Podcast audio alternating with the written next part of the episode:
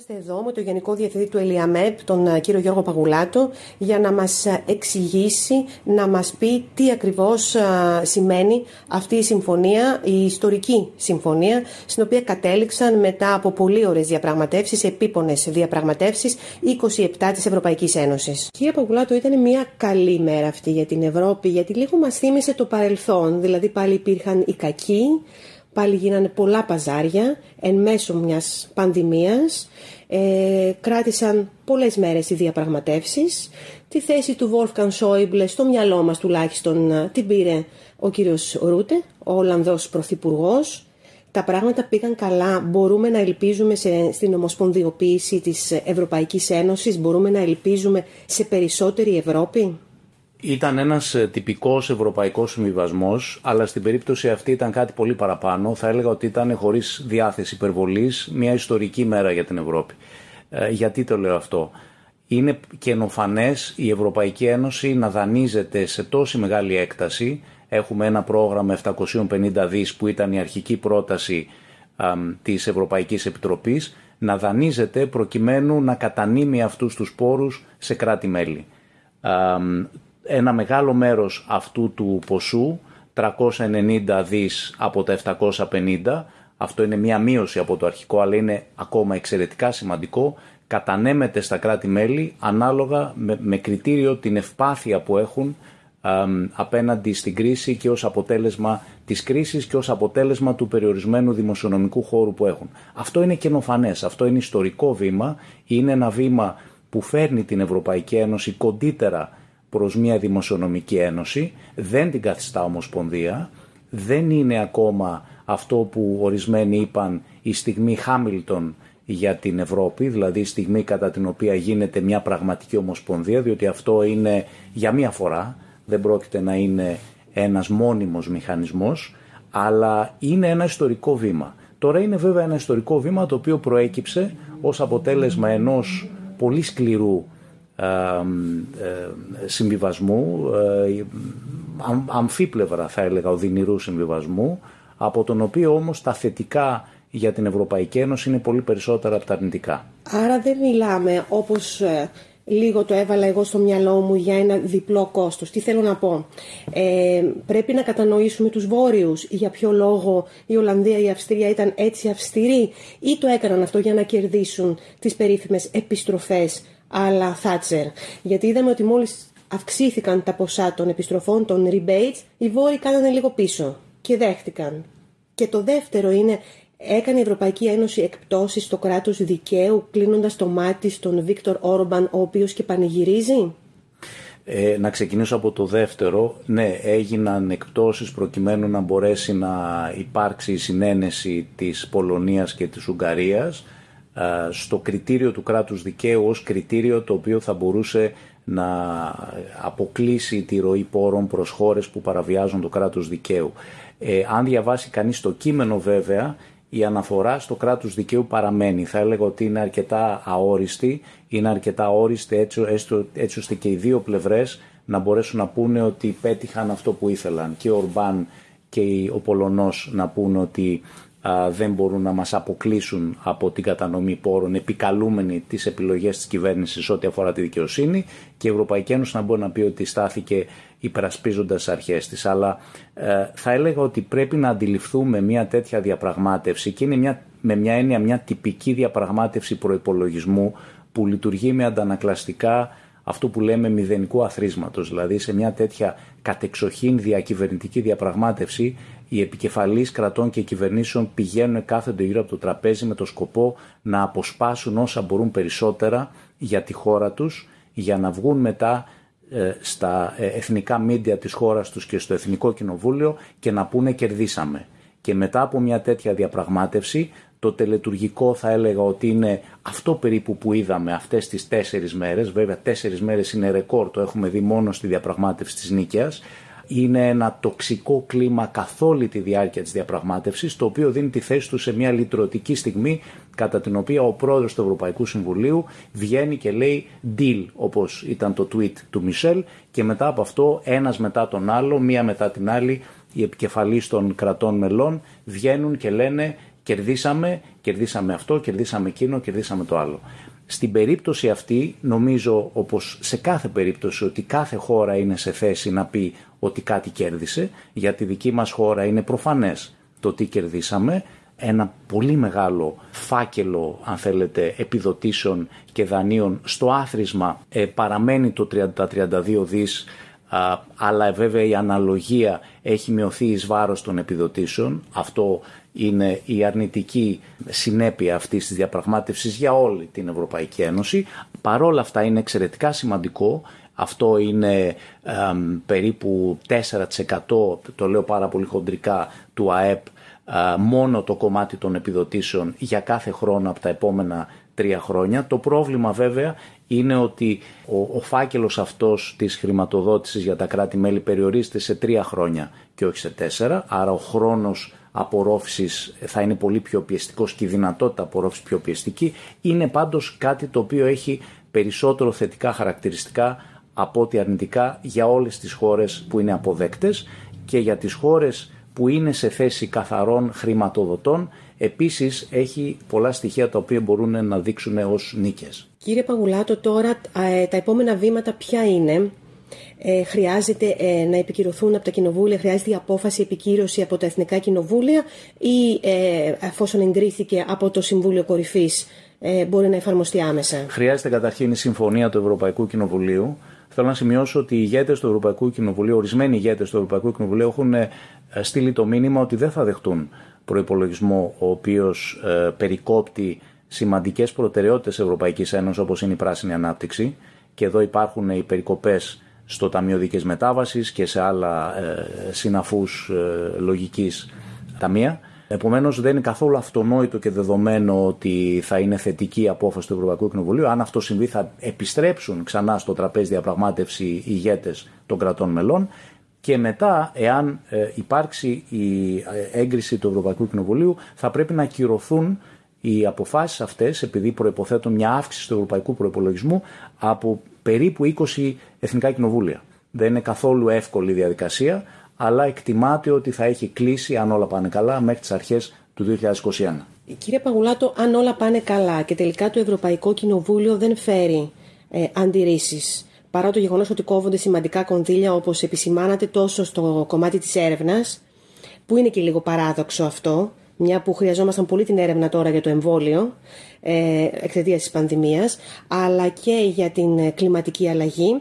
Αν όμως δώσει το πράσινο φως, γιατί κατανοεί ε, σε ποιες συνθήκες βρισκόμαστε. Θεωρείτε εσείς ότι από το Σεπτέμβριο μπορεί να εφαρμοστεί η συμφωνία, ο χρόνος θα είναι αρκετός, μια που μας περιμένει ένας δύσκολος χειμώνας με υψηλά ποσοστά ανεργίας και μια οικονομική κατάσταση που οι κυβερνήσεις θα χρειαστεί να την αντιμετωπίσουν άμεσα; Κοιτάξτε, οι πόροι καταρχήν θα είναι διαθέσιμοι από το 21, 21 με 23.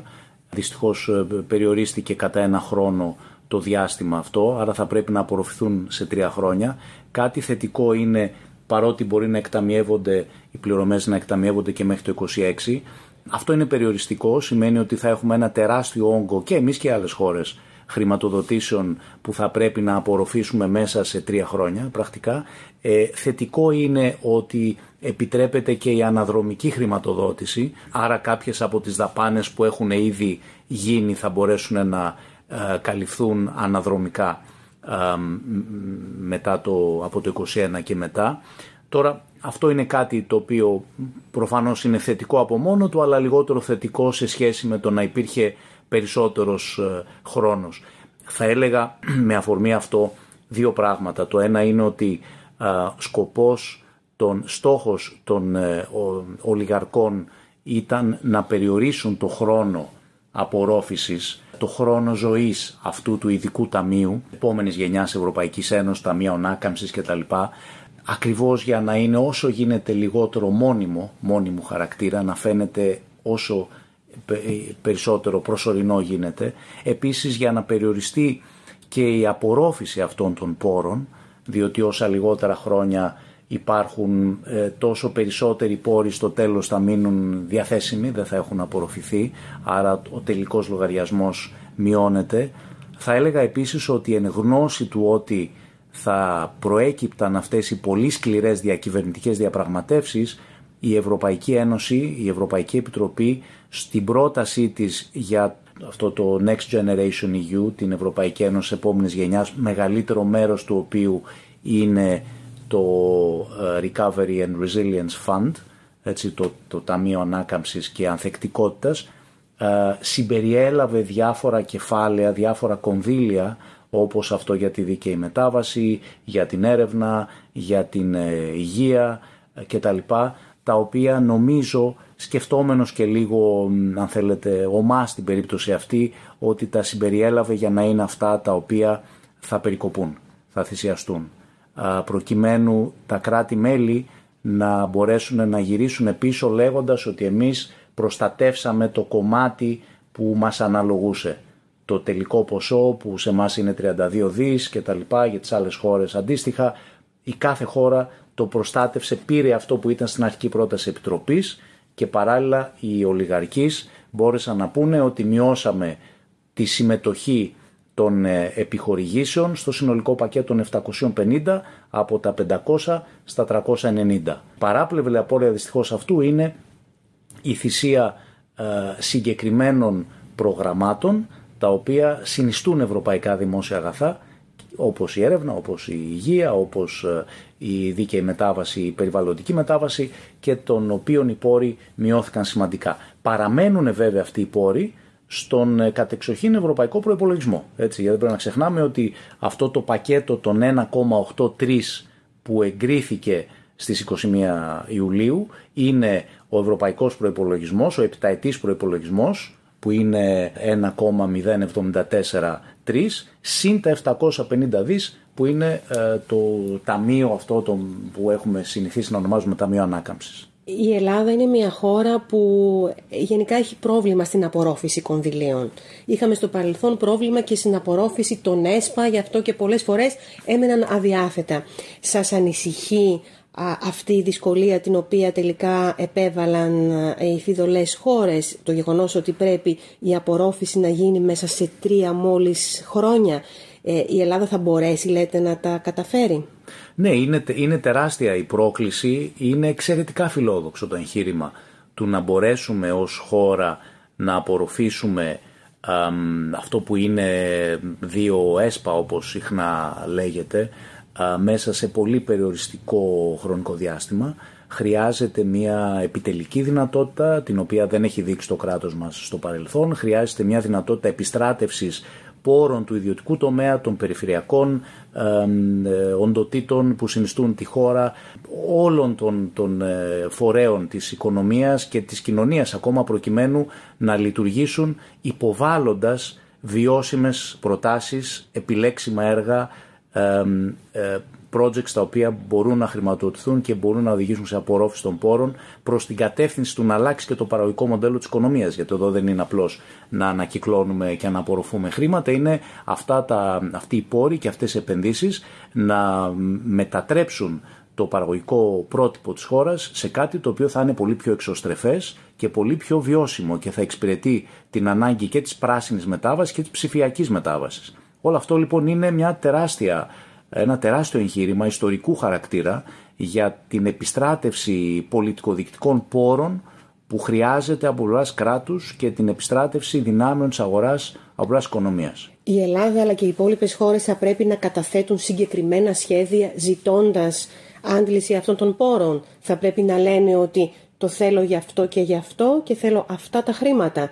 Και αυτό θα εγκρίνεται μετά από την ε, Κομισιόν ναι, κατά βάση αυτή είναι η διαδικασία. Θα πρέπει να υποβάλουν το δικό τους πρόγραμμα μεταρρυθμίσεων και επενδύσεων με τα χαρακτηριστικά αυτά και τις προτεραιότητες στην ψηφιακή μετάβαση και στην πράσινη μετάβαση, εθνικής ιδιοκτησίας και εθνικής ευθύνης κατά συνέπεια και αυτά να εγκρίνονται από την Ευρωπαϊκή Επιτροπή ε, και ε, μόνο εάν υπάρχουν ε, αυτές οι διαδικασίες που αναφέραμε ή, ή, ή όχι οι ευχάριστες διαδικασίες του να προβάλλει ένσταση κάποιο κράτος μέλος ή περισσότερα τότε η συζήτηση θα μεταφέρεται στο Συμβούλιο.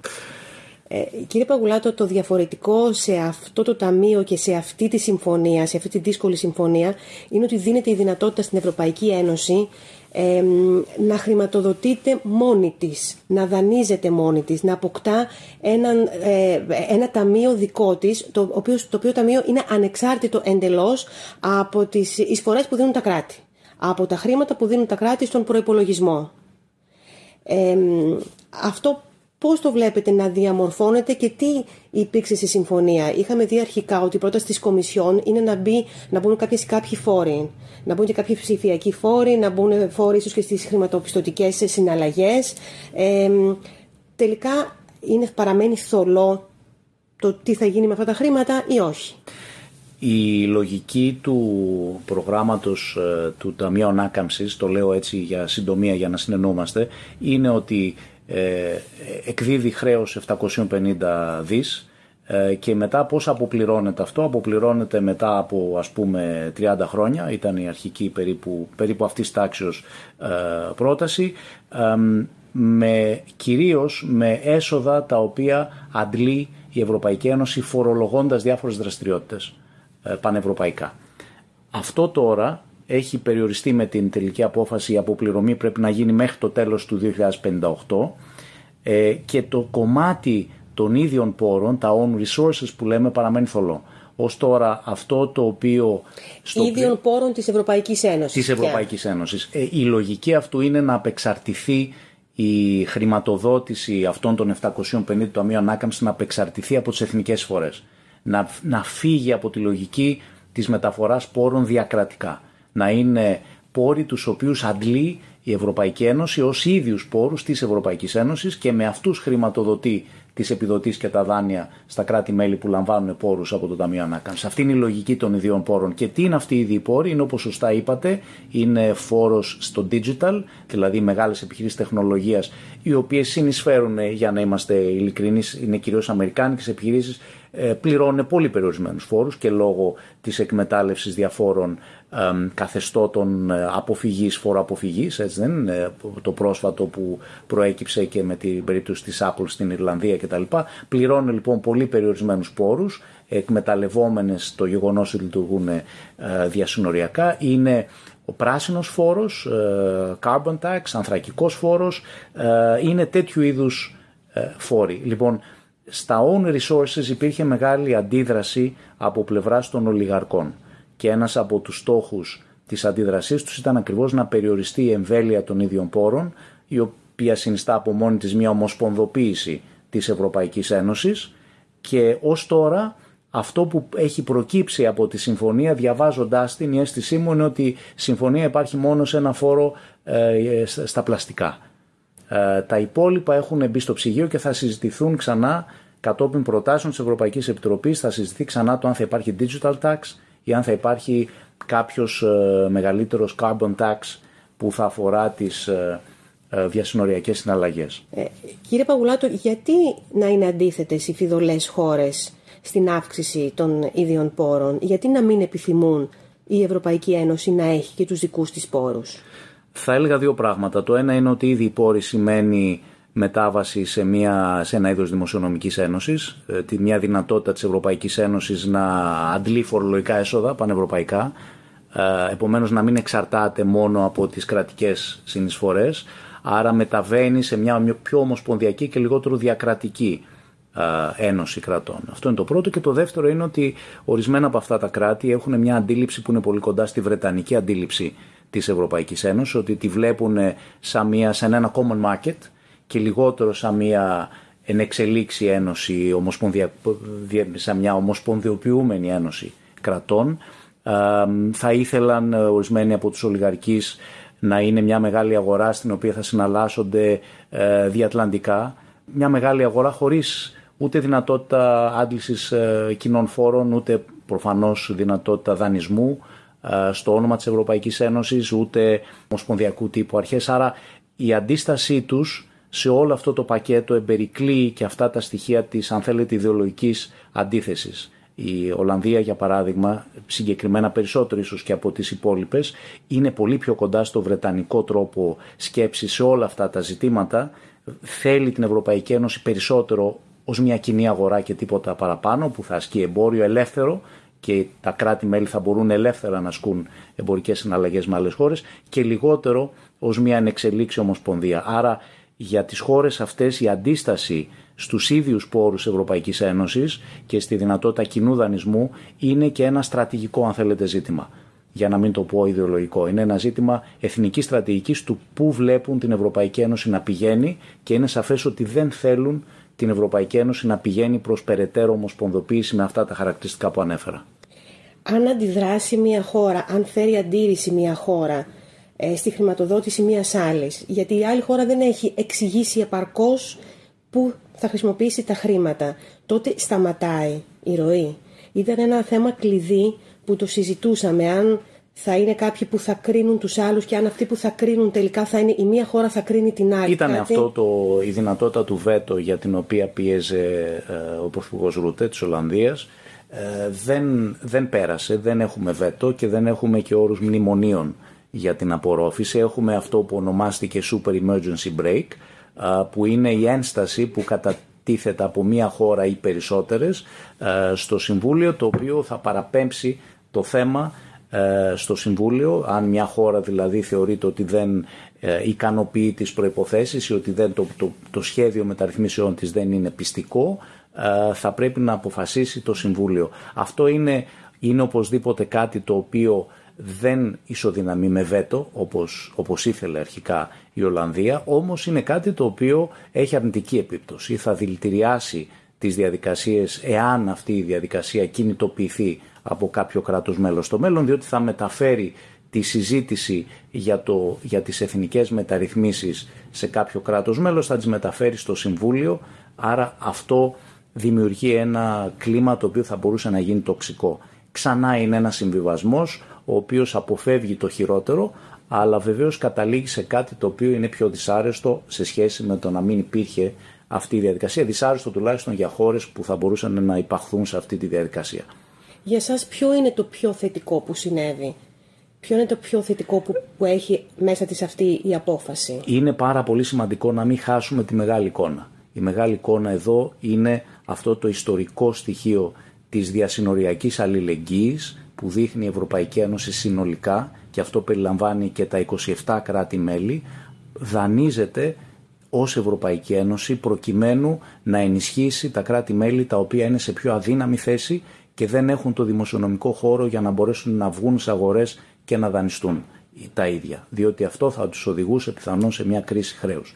Και δανείζεται για να χρηματοδοτήσει κυρίως με κριτήριο την ευπάθεια αυτών των κρατών μελών, όχι μόνο απέναντι στην κρίση του κορονοϊού, αλλά και την προϋπάρχουσα ευπάθεια, δηλαδή αυτό που λέμε το επενδυτικό κενό, την υστέρηση επενδύσεων που έχουν, τα πολύ ψηλά επίπεδα ανεργίας και βέβαια τα μειωμένα δημοσιονομικά περιθώρια και αυτό είναι που συνδέει χώρες όπως η Ελλάδα με την Ιταλία, με την Ισπανία κτλ.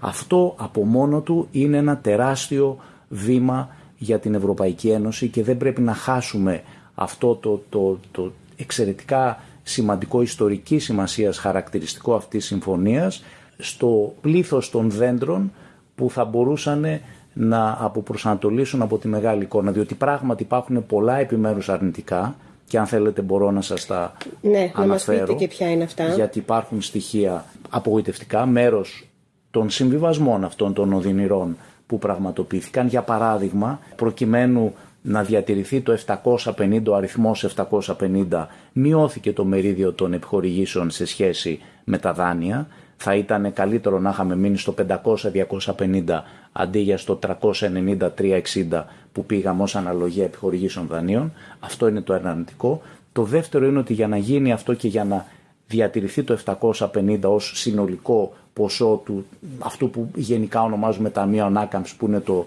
ε, η επόμενη γενιά της Ευρωπαϊκής Ένωσης συνολικά ε, θυσιάστηκαν ευρωπαϊκά δημόσια αγαθά όπως η χρηματοδότηση της έρευνας, η χρηματοδότηση του Ταμείου Δίκαιης Μετάβασης, η περιβαλλοντική αναβάθμιση στον αγροτικό τομέα, όλα αυτά είναι κονδύλια τα οποία περικόπηκαν προκειμένου να διασωθεί το κύριο κομμάτι ε, που αφορά τα κράτη-μέλη αποδέκτες αυτού του Ταμείο Ανάκαμψης που είναι το λεγόμενο EU Recovery and Resilience Facility, δηλαδή το Ταμείο Ανάκαμψης και Ανθεκτικότητας. Αυτό επομένως έχει κόστος και θα έλεγα ότι σε αυτή την σε, αυτό το, σε αυτή την επιλογή του συμβιβασμού αναγνωρίζουμε ξανά τα χαρακτηριστικά μιας ευρωπαϊκής διαπραγμάτευσης. Τι γίνεται εκεί σε αυτές τις περιπτώσεις όταν τα κράτη-μέλη προσπαθούν να αποσπάσουν το μεγαλύτερο δυνατό φάκελο χρηματοδοτήσεων για τη χώρα τους ή να δώσουν τα λιγότερα δυνατά εάν είναι συνεισφέροντες πλουσιότερες χώρες στον προϋπολογισμό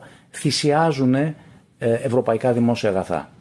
Στην περίπτωση αυτή προκειμένου να μην μειωθεί το ποσό που θα πάρει η Ιταλία, Ισπανία, Ελλάδα και προκειμένου να πάρει το, τη μεγαλύτερη δυνατή έκπτωση η Ολλανδία, Σουηδία, Δανία και τα λοιπά από τους Φρούγκαλς, τι έγινε, θυσιάσανε ένα μεγάλο μέρος του ποσού που θα δινόταν για την έρευνα, που θα δινόταν για την περιβαλλοντική αναβάθμιση, που θα δινόταν για το EU for Health, που είναι αυτό, αυτή η αυξημένη δυνατότητα υγειονομικής θωράκισης της Ευρωπαϊκής Ένωσης, όλα αυτά περικόπηκαν. Δηλαδή θυσιάζονται ευρωπαϊκά δημόσια αγαθά προκειμένου τα κράτη-μέλη να αποσπάσουν τα περισσότερα δυνατά από τη συμφωνία. Θα έλεγα ότι αυτό είναι παρόμοιο, αν μου επιτρέπετε τον παραλληλισμό, με τις διαπραγματεύσεις που γίνονταν στις χώρες των μνημονίων, όπως και στην Ελλάδα. Ε, το έχουμε δει σε τέτοιες διαπραγματεύσεις, προκειμένου να περισσωθούν συντάξεις, θυσιαζόταν ο προπολογισμό των δημόσιων επενδύσεων. Ε, αυτό είναι κάτι αρνητικό. Έτσι. Θα θέλαμε τα δημόσια αγαθά, τα ευρωπαϊκά δημόσια αγαθά να είχαν προστατευτεί περισσότερο σε αυτή τη διαδικασία, αλλά είναι μέρος μιας καθαρά διακυβερνητικού τύπου διαπραγμάτευσης, όπως είναι η διαπραγμάτευση για ε, τον ευρωπαϊκό προϋπολογισμό και για το συγκεκριμένο ταμείο. Αν δεν κατάφερε ούτε ε, μια πανδημία ε, να δοθούν αυτά τα χρήματα, να πάρθει μια απόφαση χωρίς συμβιβασμούς, με το να πούν όλοι ναι, ελπίζετε ότι στο μέλλον θα υπάρξει αυτή η περίπτωση. Δηλαδή να, γίνει, να υπάρξει μια πρόταση ανάλογη, ε, ιστορικής σημασίας και κανείς να μην φέρει αντίρρηση. Να πούν όλοι με τη μία ναι. Νομίζω ότι αυτό δεν θα το δούμε, διότι η Ευρωπαϊκή Ένωση δεν είναι ομοσπονδία. Ε, αλλά έχουμε δει ότι ακόμα και πλήρε ομοσπονδίες όπως είναι οι ΗΠΑ έχουν σοβαρά ζητήματα αναδιανομής. Ακόμα και στις ΗΠΑ βλέπουμε πολιτείες, μεμονωμένες πολιτείες που λένε Εγώ δεν θα χρηματοδοτώ τις υγειονομικές δαπάνες της Νέας Υόρκης, για παράδειγμα. Έλεγε μια πολιτεία του Νότου και αντιστρόφως. Πολλό μάλλον στην Ευρωπαϊκή Ένωση που δεν είναι καν ομοσπονδία και δεν ισχυρίζεται ότι είναι ομοσπονδία. Είναι μια ένωση κρατών που βαδίζει προς ομοσπονδοποίηση χωρίς όμως, ε, τουλάχιστον στο ορατό ή στο ακόμα και στο ε, απότερο μέλλον, να φτάσει σε αυτό το σημείο. Αλλά αυτό που συνέβη ε, στις 21 Ιουλίου είναι ένα βήμα το οποίο θα καταγραφεί στην ε, ιστορία της Ευρωπαϊκής Ένωσης ως ένα βήμα, που την, ένα άλμα που την φέρνει κοντύτερα προς μια ομοσπονδία. Οι πολίτες άρα της Ευρωπαϊκής Ένωσης θα πρέπει, αν απευθυνόσασταν σε αυτούς, θα πρέπει να είναι ευχαριστημένοι.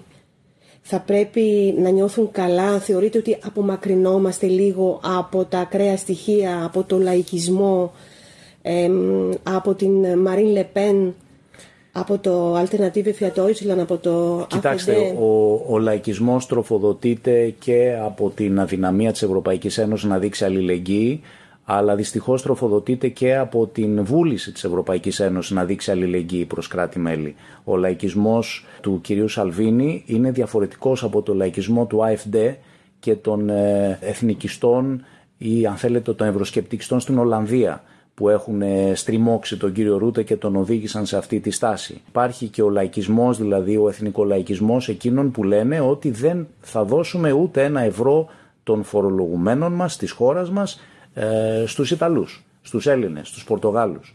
Ε, αυτό που επετεύχθη είναι μια συμφωνία η οποία δίνει τη δυνατότητα σε κυβερνήσεις κατά βάση ευρωπαϊστικές, γιατί όλες οι κυβερνήσεις που κάθονταν γύρω από το τραπέζι είναι κατά βάση φιλοευρωπαϊκές, να απαντήσουν στους λαϊκιστές της χώρας τους με επιχειρήματα που χρειάζεται. Δεν είναι τυχαίο ότι η Ιταλία, αν μια χώρα απέσπασε περισσότερα κονδύλια από αυτά που ήταν η πρόταση της Ευρωπαϊκής Επιτροπής, είναι η Ιταλία του κ. Κόντε.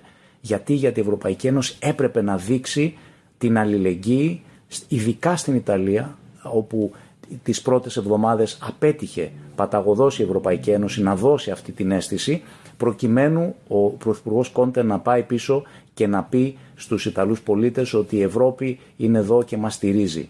Γι' αυτό το λόγο λοιπόν ο, ο Κόντε πήρε περισσότερα από ό,τι ήταν η αρχική πρόταση.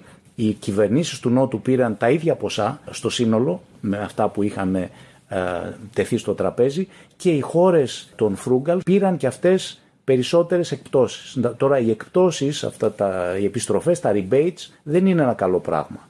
Και οι γαλλικές κυβερνήσεις με συνέπεια είχαν αγωνιστεί, αν θέλετε, στα τραπέζια των διαπραγματεύσεων για να καταργηθούν αυτά τα rebates. Γιατί, γιατί συντηρούν μια λογική ότι η Ευρωπαϊκή Ένωση είναι ένα παίρνω δίνω. Ε, ενώ δεν είναι αυτό το πράγμα. Η Ευρωπαϊκή Ένωση είναι η συνεισφορά ε, σε δημόσια αγαθά από τα οποία όλοι αντλούν και από τα οποία όλοι βγαίνουν ισχυρότεροι από ό,τι ήταν πριν συνεισφέρουν σε αυτά. Είναι κακό το ότι τα rebates κρατήθηκαν και μάλιστα αυξήθηκαν για τις χώρες αυτές. Είναι το αναγκαίο τίμημα για να μπορούν να πάνε πίσω στα κοινοβουλιά τους και να πούνε ότι να τι πήραμε. Έτσι δυστυχώς ή ευτυχώς αν θέλετε λειτουργεί η Ευρωπαϊκή Ένωση γιατί η Ευρωπαϊκή Ένωση στηρίζεται σε εθνικές δημοκρατίες και εθνικά κοινοβούλια. Αλλά στο σύνολο της ημέρας αυτό που κερδίθηκε την 21η Ιουλίου είναι πολλαπλά μεγαλύτερο και σημαντικότερο από τα επιμέρους αυτά που χάθηκαν. Και αν μου επιτρέπετε να σημειώσω, μέσα στα σημαντικά ωφέλη έχουμε μια Ευρωπαϊκή Επιτροπή που βγήκε ενισχυμένη. Η πρόταση της Πρόεδρου Φόντερ Λάιν διασώθηκε και ήταν μια πρωτοποριακή και γενναία πρόταση, ως επιτοπλίστων διασώθηκε.